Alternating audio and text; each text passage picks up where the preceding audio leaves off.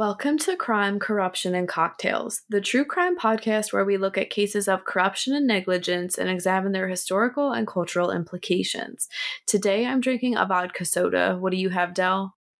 I am drinking a pineapple white claw, and on this week's episode, we are going to look at the tragedy that was the Benoit family double murder and suicide. Over a three day weekend in June, professional wrestler Chris Benoit murdered his wife and young son, and then killed himself. As a lifelong wrestling fan, I remember this case unfolding in real time and the circumstances around Benoit's death becoming clearer. Although we know what happened and who was responsible, mystery surrounds why it happened. Before we go into the details of that tragic weekend, we're going to give some background on Benoit and his family life. Christopher Michael Benoit was born on May 21st, 1967, to Michael and Margaret Benoit in Edmonton, Alberta, Canada. Growing up in Canada, he idolized fellow Canadian professional wrestler Bret Hart and dreamed of one day becoming a wrestler himself. Benoit trained at the Hart Family Dungeon under the guidance of Stu Hart. He adopted a high risk style of wrestling and focused on maintaining what he considered peak fitness. Benoit began his professional wrestling career in 1985 at Stampede Wrestling. He would often use a diving headbutt as a signature move. From 1986 to 1999, Benoit worked for New Japan Pro Wrestling, where he won his first major championship the IWGP Junior Heavyweight Championship. He briefly worked for World Championship Wrestling or WCW in 1994 before returning to the company in 1995 after a short stint at Extreme Championship Wrestling or ECW.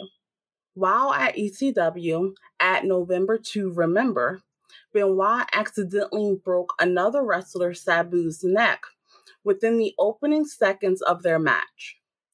The injury came when Benoit threw Sabu with the intention that he take a face first, quote unquote, pancake bump, but Sabu attempted to turn mid air, taking a backdrop bump instead. He did not achieve full rotation and landed almost directly on his neck. Paul Heyman, the head booker of ECW at the time, came up with the idea of continuing the quote unquote crippler moniker for Benoit. From that point until his departure from ECW, he was known as Crippler Benoit. WCW booker Kevin Sullivan was feuding with Brian Pillman, when Pillman abruptly left the company, Benoit was placed into his ongoing feud with Sullivan. This came to fruition through a disagreement between the two in a tag team match, with the two reluctantly teaming with each other against the public enemy, and Benoit being attacked by Sullivan at Slamboree. This led to the two having violent confrontations at pay per views, which led Sullivan booking a feud in which Benoit was having an affair with Sullivan's real life wife, an on screen valet, Nancy, also known as Woman. Benoit and Nancy were forced to spend time together to make the affair look real. They had to hold hands in public and share hotel rooms. This on screen relationship developed into a real life affair off screen. As a result, Sullivan and Benoit had a heated backstage relationship at best and an undying hatred for each other at worst. In October 1999, on Nitro in Kansas City, Missouri, Benoit wrestled Bret Hart as a tribute to Owen Hart, who had recently died to an equipment malfunction. Hart defeated Benoit by submission, and the two received a standing ovation and an embrace from guest ring announcer Harley Race. Benoit grew unhappy working for WCW. Due to disagreements with management and to protest the promotion of Kevin Sullivan to head booker, Benoit left the company the next day alongside his friends Eddie Guerrero, Dean Malenko, and Perry Saturn. Chris Benoit debuted for the World Wrestling Federation or WWF, now known as World Wrestling Entertainment or simply WWE, in 2000. He would achieve success as a part of tag teams in addition to a successful singles career. Chris and Nancy's son Daniel was born on February 25th, 2000, and the couple married on November 23rd, 2000. This was Chris's second marriage and third child. On January 25th, 2004, he won the Royal Rumble by last eliminating Big Show and thus earned a world title shot at WrestleMania 20. He became only the second WWE performer to win the Royal Rumble as the number one entrant along with Shawn Michaels. On March 14th, 2004, at WrestleMania 20, Benoit won the World Heavyweight Championship by forcing Triple H to tap out to his signature submission move, the Crippler Crossface, in a highly acclaimed match. After the next three years, Benoit had various feuds and continued to be presented prominently on WWE programming. On June 19, 2007, Benoit wrestled his final match, defeating Elijah Burke. Benoit missed the weekend house shows, telling WWE officials that his wife and son were vomiting blood due to food poisoning. When he failed to show up for the pay per view, viewers were informed that he was unable to compete due to a quote unquote family emergency. On Monday, June 25, 2007, WWE wrestlers and senior officials arrived in Corpus Christi for WWE Raw, which was to take place on that Monday night at the American Bank Center.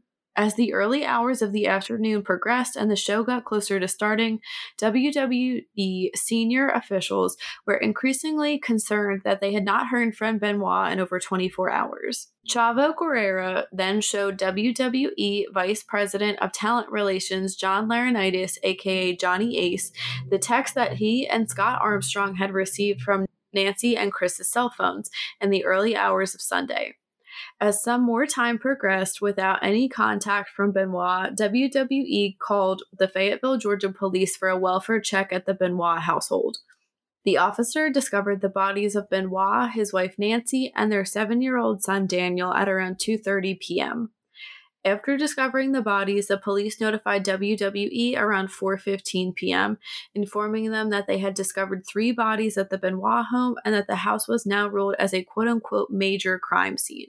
After WWE chairman and CEO Vince McMahon had gathered the wrestlers together to tell them that Chris, Nancy, and Daniel had all died, WWE canceled the scheduled three hour long live Raw show on June 25th and replaced the broadcast with a three hour tribute to his life and career, featuring his past matches, segments from the Hard Knocks, the Chris Benoit Story DVD, and comments from wrestlers and announcers.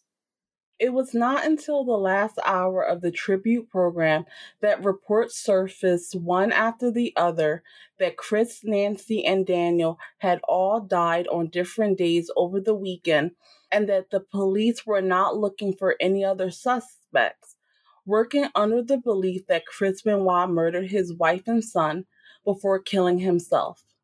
The next day, on Tuesday, June 26, 2007, after details of the murder suicide became available, the company aired a recorded statement by McMahon before its ECW broadcast. Quote, Good evening, ladies and gentlemen. Last night on Monday Night Raw, the WWE presented a special tribute show recognizing the career of Chris Benoit. However, now some 26 hours later, the facts of this horrific tragedy are now apparent. Therefore, other than my comments, there will be no mention of Mr. Benoit's name tonight. On the contrary, tonight's show will be dedicated to everyone who has been affected by this terrible incident. This evening marks the first steps of the healing process. Tonight, WWE performers will do what they do better than anyone else in the world entertain you. End quote. This was the final public statement made by the WWE about Chris Benoit. Once the details of Benoit's actions became apparent, WWE made the decision to remove nearly all mentions of Benoit from their website, future broadcasts, and all publications. The events of the double murder suicide started on Friday, June 22, 2007, when Chris Benoit killed his wife Nancy in the bonus room of their house, which was being used as an office. According to the police report, her limbs were bound prior to her death, with her arms being restrained with coaxial cables and her feet being duct taped together. A balled up combination of tube socks and tape were also found in the kitchen trash and appeared to be soaked in dried blood, which led police to believe that it was being used as a makeshift gag prior to her death. Her body was wrapped in a blanket. A copy of the Bible was left by her body. Injuries indicated that Benoit had pressed a knee into her back while pulling a cord around her neck, causing strangulation. Toxicologists found alcohol in her body, but were unable to determine whether it had been present before death or was a decomposition product.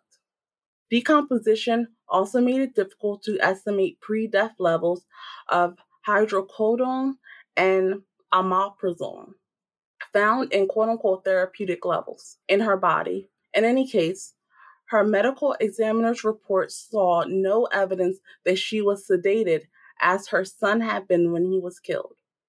The following day, on June 23rd, Daniel was suffocated and killed in his bedroom, and a copy of the Bible was left by his body.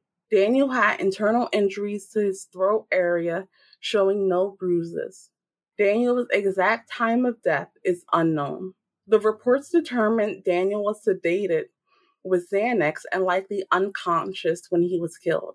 Daniel's body had also just started to show signs of decomposition, but was not as far along as his mother's body. At about 3:30 p.m. on Saturday, June 23, 2007, fellow wrestler and close friend Chavo Guerrero received a voicemail message from Benoit's phone stating that both Nancy and Daniel had food poisoning and that he would be late for that night's house show in Beaumont, Texas. Guerrero called Benoit back and found that Benoit sounded tired and groggy as he confirmed everything that he had said in his voice message. Guerrero, who was, quote, concerned about Benoit's tone and demeanor, end quote, called him back 12 minutes later. Benoit did not answer the call, and Guerrero left a message asking Benoit to call back. At 3:44 p.m., Benoit called Guerrero back, stating that he had not answered the call because he was on the phone with Delta Airlines changing his flight.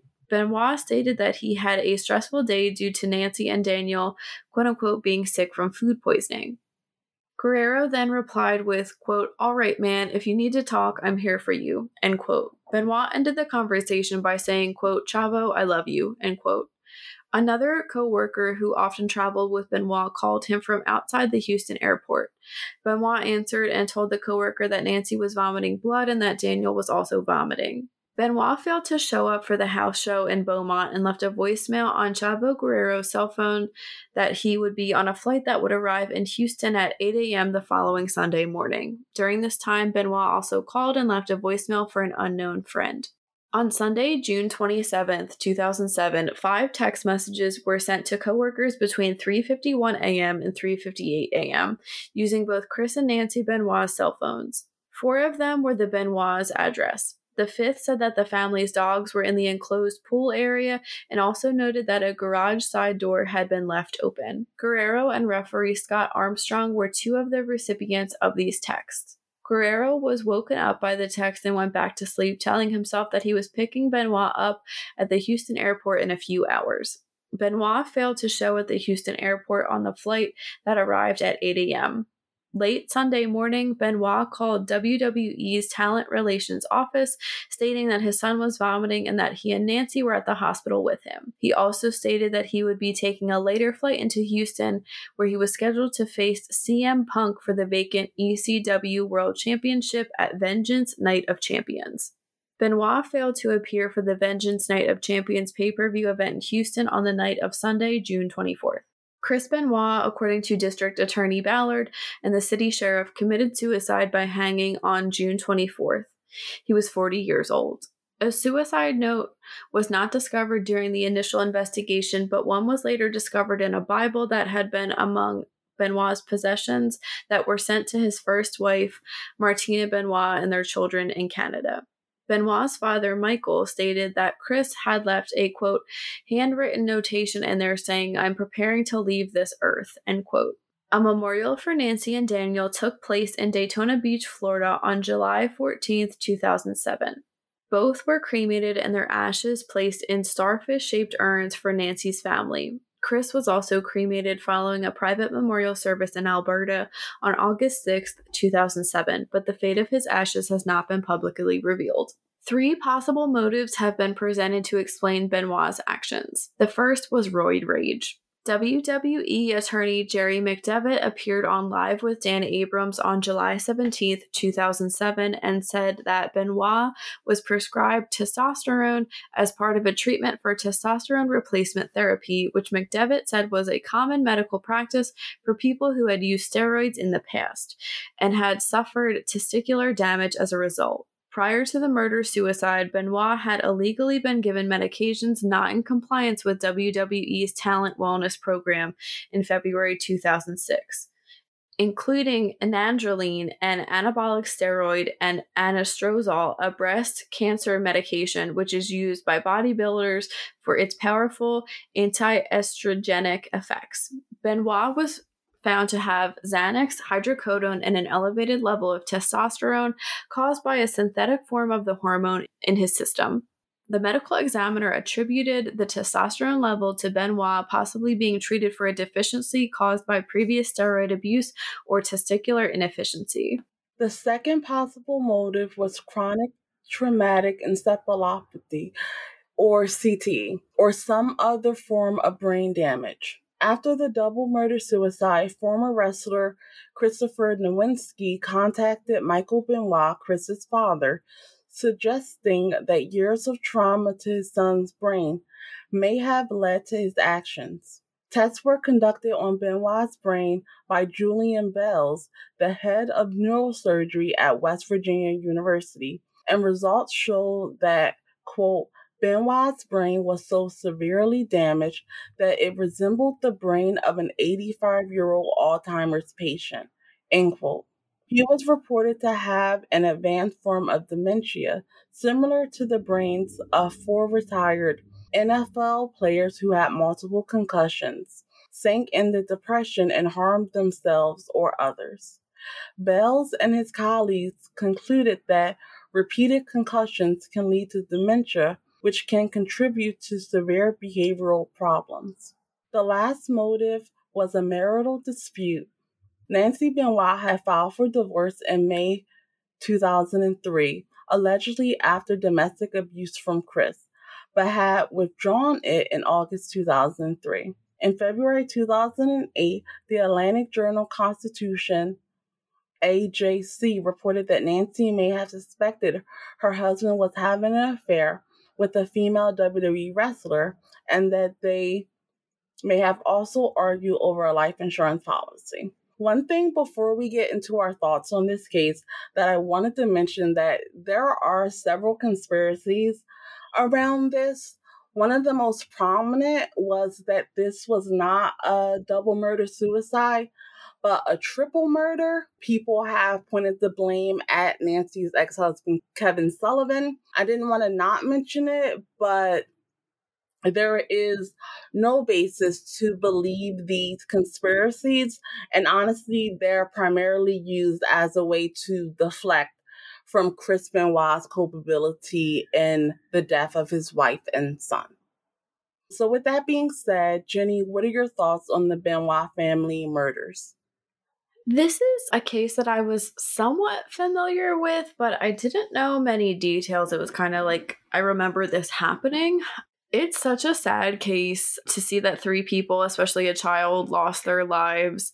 I'm sure it was very shocking to everyone that knew him and to his fans as well. It seems like it really kind of like uprooted the wrestling community. I don't know too much about Chris Benoit. I did some of my own research before going into this, but he seemed like a really great person. His friends and family seemed really important to him.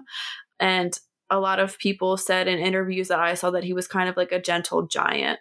It's really tragic. And this isn't the first or the last time we're going to be talking about something like this. But, you know, hearing a high profile person that this happened to them, it is really shocking. As a fan, Dell, I'm curious to hear about your thoughts. Yeah, this was one of the first times when I was, you know, actively watching wrestling and something like this happened. Because you hear about previous stories and there's sort of a detachment from that. But this was one of the first times when someone that I was a fan of, and I remember celebrating his wins. I remember getting excited for when he was coming back and you would see him. Me and my sister would put the crippler crossface on each other, you know, even though they say don't try this at home. So I have all of these fond memories of this person, and that is juxtaposed with his horrendous actions. And honestly, when writing this, and I have been thinking about doing this case for the podcast for a while, but it just never seemed right. And then finally, I was just like, let's just write it, let's talk about it. But one thing when it comes to my mindset on Chris Benoit and what he did comes from Paul Heyman. And he said something I completely agree with. He said, quote, you can admire his work all you want, but I'll give you my take on it since you want to keep yelling out my boy. Three people died in that house that night. I don't care about CTE. Three people died in that house that night. Only one person had a choice behind it. The other two didn't have a choice to die. So if that's your boy, fuck you. End quote. And honestly, as harsh as that sounds, that's how I feel. Because you can have as much connection with someone and admiration for someone. But once they take the life of their wife and child, I don't want to hear you defending them. I don't want to hear you making excuses for them. And quite frankly, none of their accomplishments matter to me anymore. They are a relic of the past that is better forgotten than constantly brought up. I do support WWE's decision to completely erase him from all mention. They have gone above and beyond to make sure that his image is not seen. So, for example, if they're playing back a match in tape of someone else's accomplishments, they'll blur his face out or they'll have camera angles where you can't see his face on the WWE network overseas or on Peacock in the United States you can't search directly for his matches. And even if you go to the website, because he is in the history books uh, for some of his accomplishments, you'll just see his name written there with no real descriptions. And even if you look at the matches that he was involved in, they take his name out and just list the other participants. I think that him becoming basically persona non grata is the best thing that the wrestling community could have done to recognize how heinous his action was and how it is unacceptable. And no matter what level of talent you have, there is a line that you can't cross. And for me, murder definitely uh, is involved in that. I've never heard of a organization or like entertainment programming really going that far in erasing someone's bad behavior or crime. So that's really interesting to hear from me. And it's interesting you brought that up. And I know we're going to talk a little bit more about CTE in a minute. But in one of the videos I saw, someone commented and they kind of had the opposite opinion, or they did have the opposite opinion of Udell. They said they thought it was a disgrace that he was erased when it was CTE that you know was caused or brought on by like the WWE. And I think that's kind of interesting, but I mean I think you're right when it comes down to it someone did kill two people and I think we're going to talk about this a little bit more in a second, but it was his decision solely. Right. And I think that this is definitely something that divides the wrestling community when it comes to which side you're on and what level of culpability you place in the hands of WWE. For me, they could not prevent this from happening. And that erases their culpability. You can't say that someone is responsible for the actions of someone else when that person voluntarily they wanted to do in the ring. WWE didn't make Chris Benoit do a high risk style of wrestling. He was doing that prior to WWE and continued that style. Now, you can have a wider conversation on what sports organizations and physical entertainment organizations need to do to make sure that you are reducing the occurrence of CTE. But again, anything that tries to decrease Benoit's culpability and his actions are not something that I can agree with. Which motive do you find most plausible? I kind of wonder if it's a combination of CTE and roid rage, maybe with some depression from. I think we're going to talk about this the loss of his friend, but also Nancy filing for divorce.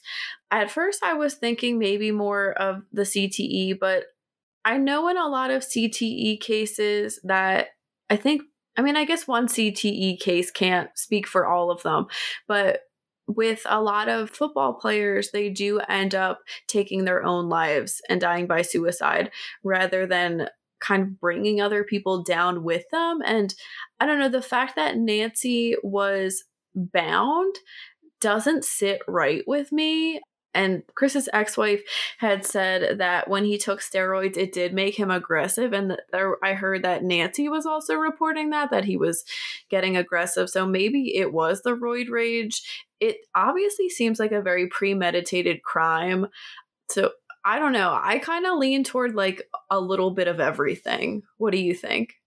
Yeah, I definitely agree with you. I think that it was a combination of factors that led to it happening. But I do think that it's important to highlight the fact that there were things done that were not a result of paranoia or, you know, anything like that. Like you said, Nancy was bound and gagged there was a cleanup effort that happened. There was a cover up effort that happened with messaging uh, his work and his friends about lies, basically, because he had killed them. They weren't sick.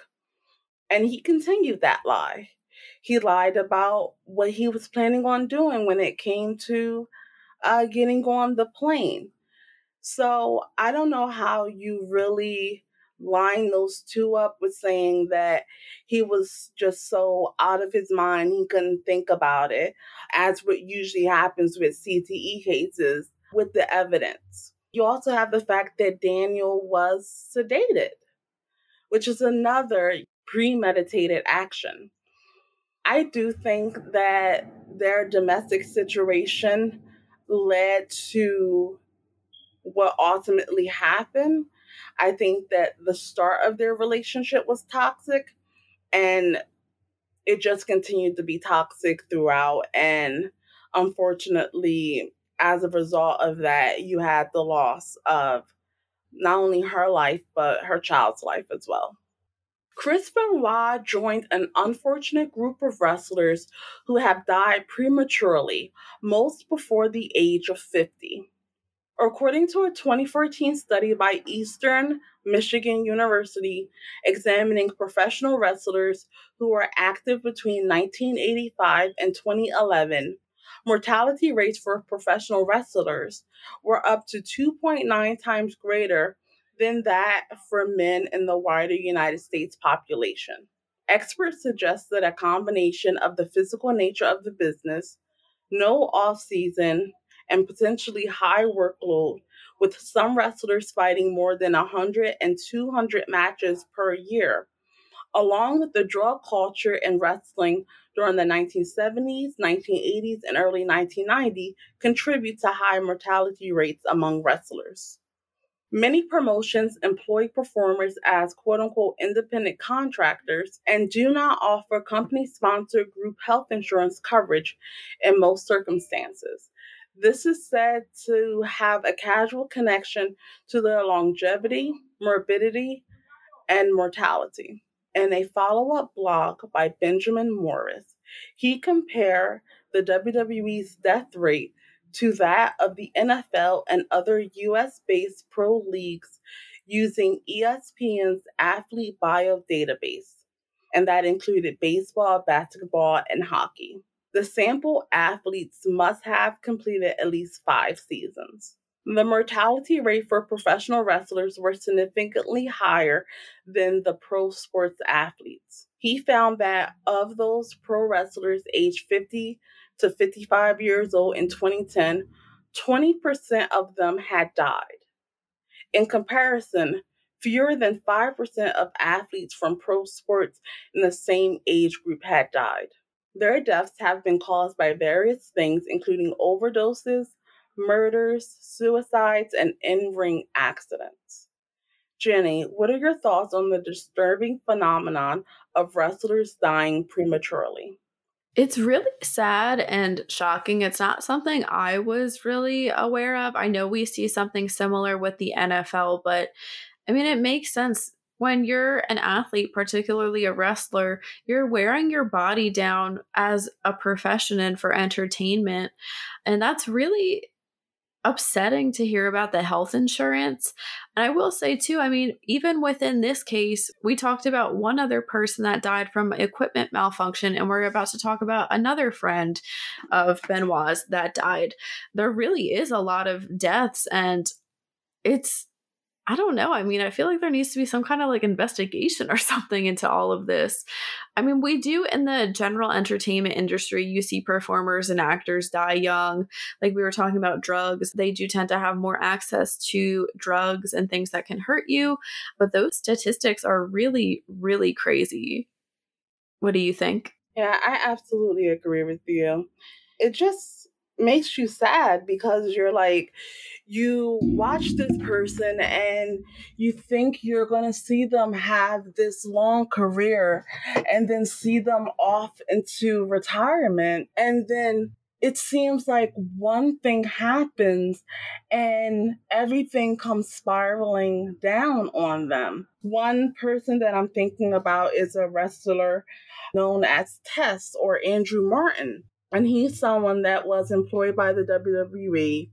He had a substance abuse problem, and unfortunately, he had an accidental overdose and passed away. And his story is not unique. You have these people that, despite the success that they found, despite the money that they have, it's something with wrestlers where there is this disconnect between having the potential to get help and actually getting the help that you need. And you don't really see it with other sports athletes. I definitely think it's closer to what you see in musicians and the so called 27 Club in a lot of ways when it comes to wrestlers. It would take us all day to list the wrestlers that have prematurely passed away, but I think another one that I wanted to highlight is the person that was extremely close to Chris Benoit as we move into the next section on survivor's guilt, and that was Eddie Guerrero, who passed away from heart disease. And he was 38 years old when he passed away. And again, acute heart failure in a 38 year old. Like, that is insane to think about. Like, a lot of these things that are killing these wrestlers are not things that you associate with people under the age of 50. It's things you associate with people that are 80 and 90 years old there have been different types of investigations. You had the steroid trials, you had other things that looked at the wellness policy. But until there's a real kind of grappling within the wrestling community over all the dysfunctions that happen within it, I don't know if this trend is really going to change. There is some promise with a lot of younger wrestlers taking better care of themselves and there being a lower insistence on steroid use and other things that are harmful. But again, you have people like Eddie Guerrero and others who were wrestling during a time where it was expected that you look and act a certain way. Chris experienced survivor's guilt after the death of his close friend Eddie Guerrero.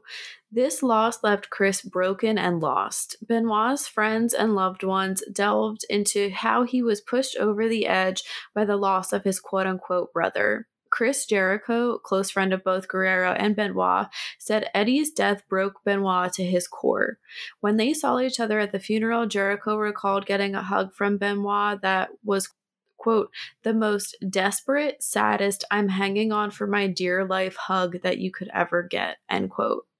Survivor guilt or survivor's guilt, also called survivor syndrome or survivor's syndrome, and survivor disorder or survivor's disorder, is a mental condition that occurs when a person believes they have done something wrong by surviving a traumatic or tragic event that others could not. When the Diagnostic and Statistical Manual of Mental Health Disorders 4, otherwise known as the DSM 4, was published, survivor guilt was removed as a recognized specific diagnosis and refined as a significant symptom of post traumatic stress disorder. Survivor guilt was first identified during the 1960s. Several therapists recognized similar, if not identical, conditions among Holocaust survivors. Similar signs and symptoms have been recognized in survivors of traumatic situations, including combat, natural disasters, terrorist attacks, air crashes, and wide ranging job layoffs. There are three types of survivor's guilt. First, there is guilt about staying alive while others died. Second, there is guilt about the things they failed to do. These people often suffer post traumatic intrusions as they relive the events again and again. And the third was the feeling of guilt about what they did do, such as scrambling over others to escape. These people usually want to avoid thinking about the catastrophe. They didn't want to be reminded of what really happened. One of the most famous examples of survivor guilt is Waylon Jennings. Jennings was a guitarist for Buddy Holly's band and initially had a seat on the ill fated aircraft on February 3rd, 1959, or quote unquote the day the music died but Jennings gave up his seat to the sick J.P. Big Bopper Richardson, only to learn of the plane crash. When Holly learned that Jennings was not going to fly, he said, quote, Well, I hope your old bus freezes up, end quote. Jennings responded, quote, Well, I hope your old plane crashes, end quote. This exchange of words, though made in jest at the time, haunted Jennings for the rest of his life. Jenny, what are your thoughts on survivor's guilt? It's a very real thing, and I know some people that have experienced it. I didn't know that it was found, I guess, first found or talked about with survivors of the Holocaust. I thought that was pretty interesting.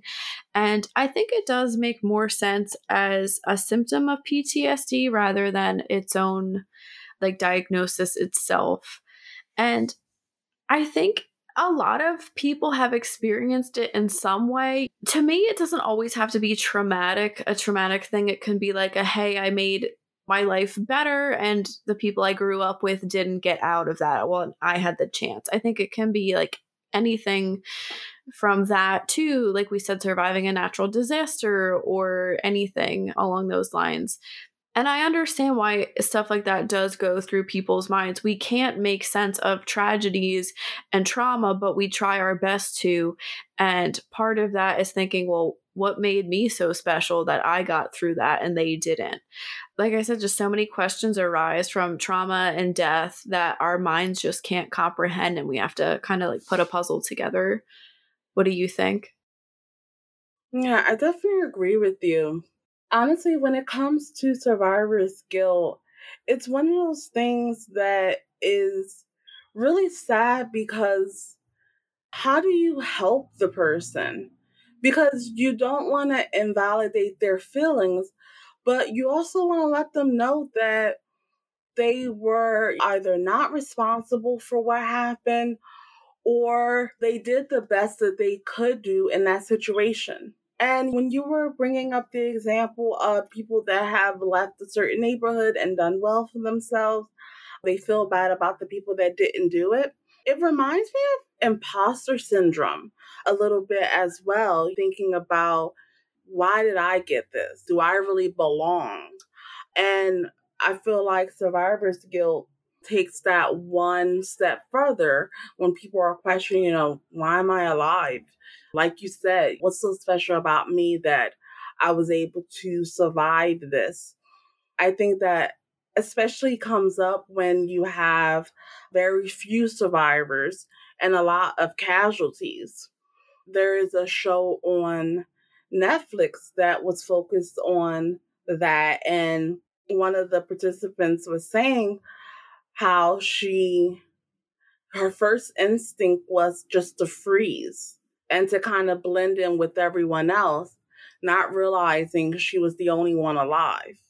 And that was her mindset for the first few days before her survival instinct sort of kicked in and she knew she had to get to a better spot, get out of the elements. I think that when it comes to survivor guilt, whether it is tied to death or just seeing a bunch of people lose their jobs or not get the access to stuff. I think that we just need to be cautious of what we say and, you know, sympathetic. Even if we've never experienced it ourselves, like you said, it's definitely a real thing and definitely something that those that work in grief and trauma are probably the best equipped to handle. So, the last thing we're going to dive into is CTE. And CTE was one of the motives that was proposed to have caused the Benoit family tragedy. CTE is a progressive brain condition that's thought to be caused by repeated blows to the head and repeated episodes of concussions. The symptoms of CTE varies between individuals, but tend to be similar to those of other types of brain conditions, particularly Alzheimer's disease. CTE usually begins gradually several years after receiving repetitive blows to the head or repeated concussions. Typical symptoms of CTE include short term memory loss, such as asking the same question several times. Or having difficulty remembering names or phone numbers, changes in mood, such as frequent mood swings, depression, and feeling increasingly anxious, frustrated, or agitated, increasing confusion and disorientation, for example, getting lost, wandering, or not knowing what time of the day it is, difficulty thinking, such as finding it hard to make decisions, violent outbursts, increased frustration, again, mood swings, and lack of interest in people and things that previously the person cared about. As the condition progresses, further symptoms may include slurred speech, significant memory problems, Parkinsonism, which is the typical symptoms of Parkinson's disease, including tremors, slow movement, and muscle stiffness, as well as difficulty eating or swallowing, although this is rare. Although the exact causes are not fully understood, certain groups of people are believed to be most at risk. This includes athletes with a history of repetitive mild traumatic brain injury, particularly in contact sports such as boxing or martial arts, American football, football, perhaps related to repeatedly uh, heading the ball, and rugby. Military veterans with a history of repeated head trauma, such as blast injuries, people with a history of repeated head injuries, including treating self injury, victims of recurrent assault, or poorly controlled epilepsy that results in repeated head trauma. There's currently no test to diagnose CTE. A diagnosis is based on a history of participating in contact sports plus the symptoms and clinical features. This means the only way of confirming CTE is by carrying out a post mortem after a person with the condition dies. Research is ongoing to determine whether other brain imaging techniques will be able to help diagnose CTE in the future. As with many other types of dementia, treatment for CTE is based around supportive treatments. Unfortunately, a 2009 analysis of 51 people who experience CTE found the average lifespan of those with the disease is just 51 years old. Do you think that we'll be able to find a cure or at least some type of treatment for CTE? I hope so, but it's so hard because we don't know for sure until someone dies. I would say I think I may be more confident in like brain imaging to find for sure if someone has CTE coming first, but I feel like we're kind of in a maybe not a good place with CTE, but we know a lot more about it now than we did like 20 years ago. Like nobody was talking about CTE then. But if we do know a lot of the symptoms, so hopefully some treatment could help or we could learn some type of treatment. This definitely isn't an easy solve, but I would hope that we could find more, but I mean, the doctor that found out that CTE was even a thing was very suppressed by the NFL. I don't know if any other like sporting or like entertainment industries also had a hand in keeping his findings suppressed, but I don't know if this uphill battle is still going on. Like I said, more people are talking about it now, so hopefully it's not. But we have a long way to go. But I think I can see us getting the imaging techniques first and maybe some type of Alzheimer's treatment. I feel like I've heard that there's more Parkinson treatment coming out, that there's been more advancements with that. So who knows, maybe something we could find something based off those findings. What do you think? I agree with you. I think that the first step that we need to take is we need to be able to diagnose an individual with CT while they're still alive. Because while in terms of research, it's good to know whether someone who has passed had CTE. It doesn't do any good for those that are living with the condition. So, hopefully, that is something that can be worked out fairly soon because you do have a lot of individuals that are participating in sports that have a high occurrence of concussions, thus, you know, a higher prevalence of CTE. I think that when it comes to treatments or a cure, I think it's more likely that they're going to be able to use what's found for Parkinson's or Alzheimer's and use those medications to also treat CTE because the conditions are so similar. I think that there has been some change in professional sports when it comes to just the awareness of concussions and the damage that it can cause.